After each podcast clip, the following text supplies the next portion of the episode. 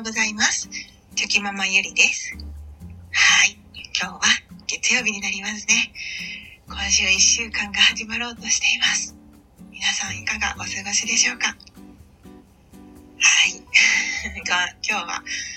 これを撮っているのが前日になるんですけれども、もう一日ね、本当にあっという間に過ぎていきますが、は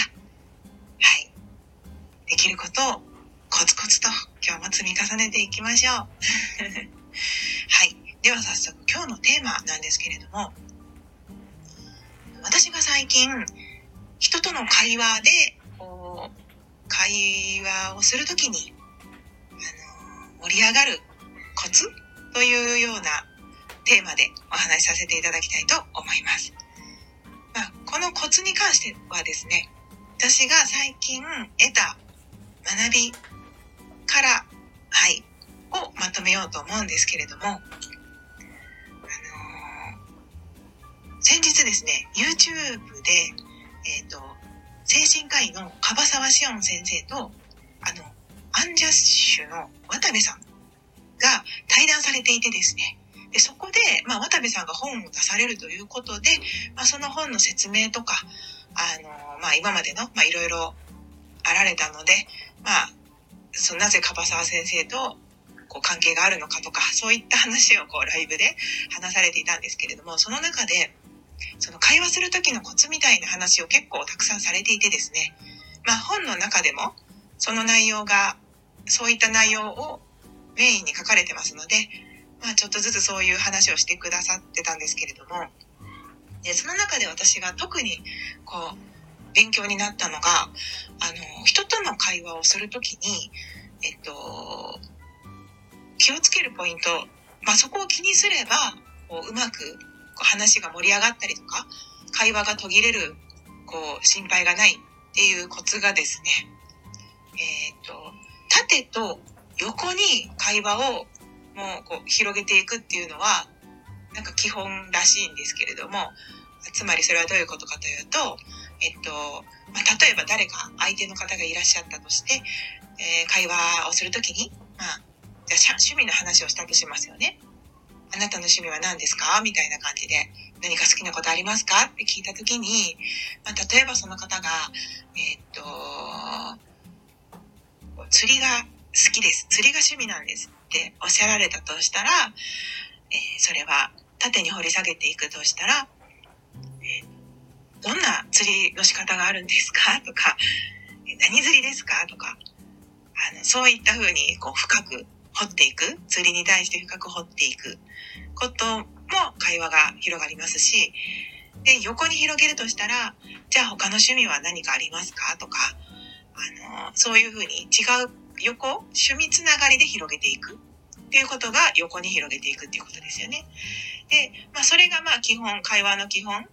みたいなんですけれども、でそれをさらに相手の感情を乗せると盛り上がりますよね。人ってやっぱり感情がそこに入ると。でそのためにはどうすればいいのかというと、前と後ろにも掘り下げていくっていうことをするといいっておっしゃられたんですね。でも、なるほどなと思ったんですけれども、前と後ろっていうのは、つまり過去と未来に掘り下げていくっていう感じで、例えば、先ほど言ったように釣りで例えるならば、今までに釣った魚の中で何が一番大きい魚が釣れましたかとか、今までの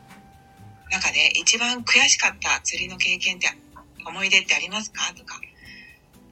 そういったことが聞きますよね。で、そうなると、みんな、今までの嬉しかったこととか、悲しかったこととか、楽しかったこととか、感情を乗せて、そう、感情が絡んだ内容の話をするので、とても話が乗ってきてですね、盛り上がるみたいなんですね。で、反対に未来の話も、これからどうなっていきたいですかとか、例えばなんですけれども、どういう風な、どんな魚を釣りたいですかとか、その聞き方はいろいろあると思うんですけれども、ちょっと未来に関するようなこと、本人の気持ちがワクワクするような、まあ、夢とか希望とかね、そういったことも絡まってくると、まあ、よりまた話していても楽しいですし、会話がすごく盛り上がるっていうことで、おっしゃられていました。で、それがすごく私はですね、学びになりました。まあ、私はもともと、美容師をしているので、お客様との会話っていうのは、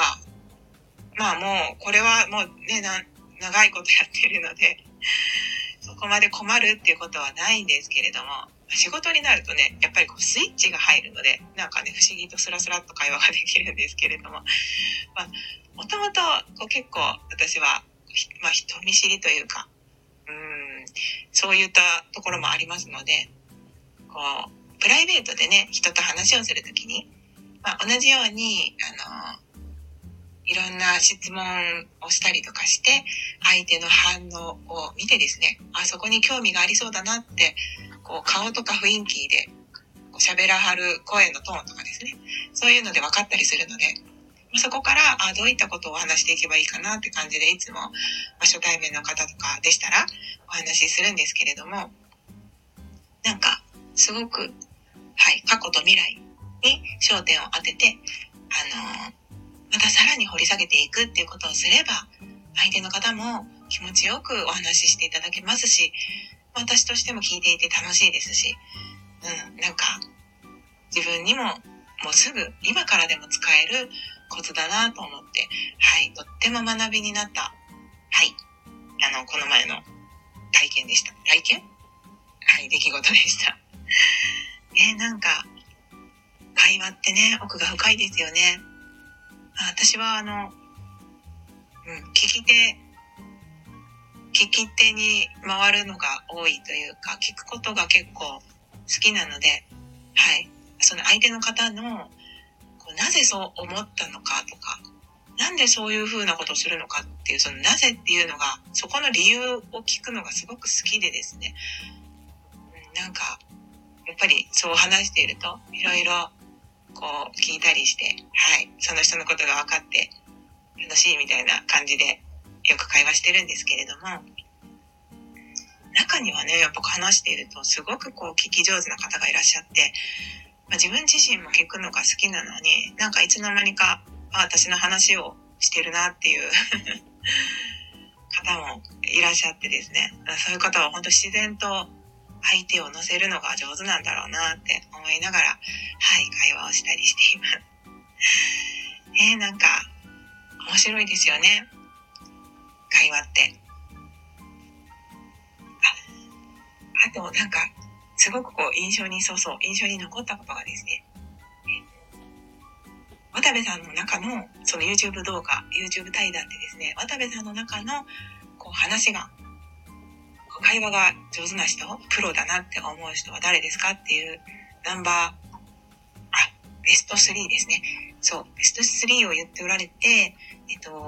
まあ、1位がですね、もう、はい、なるほどという感じの明石家さんまさんだったんですけれども、あと2位と3位が、ちょっとどっちっていうのは忘れたんですけど、マツコデラックスさんとタモリさんの名前を挙げられていました。その中で私はそのタモリさんが、お話が印象的で、そう、タモリさんは、博学でいろんなことをこう知っておられるのにもかかわらず、こうね、いろんな方とお話しするときに、自分の絶対知ってるだろうなと思う分野に関しても、その相手の会話を取らずに、会話泥棒をせずに、ぐっとこらえてですね、聞き手に回るってことが、もうそれのプロだってことをおっしゃられてですね、すごく素敵だなっていうふうに、はい、思いました。ついついね、自分の好きな分野だったら自分も話したいじゃないですか。でもそれをぐっとずっと我慢できるって、すごく忍耐がいることだと思いますので、なんか、そうか、そういう人もいるんだなってことが、はい、すごく学びになりました。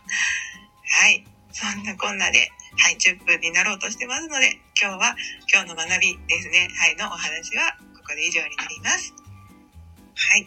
今日もどんな学びがあるんでしょうか。ね、一日一つでも何かしら学びがあるといいなと思いながら、はい、頑張ってやっていこうと思います。それでは、昨日より今日、今日より明日、一歩でも前進。この番組があなたの今日という日を生き抜くための心の活力になれたら嬉しいです。今日も最高の一日をお過ごしください。ありがとうございました。ではまた。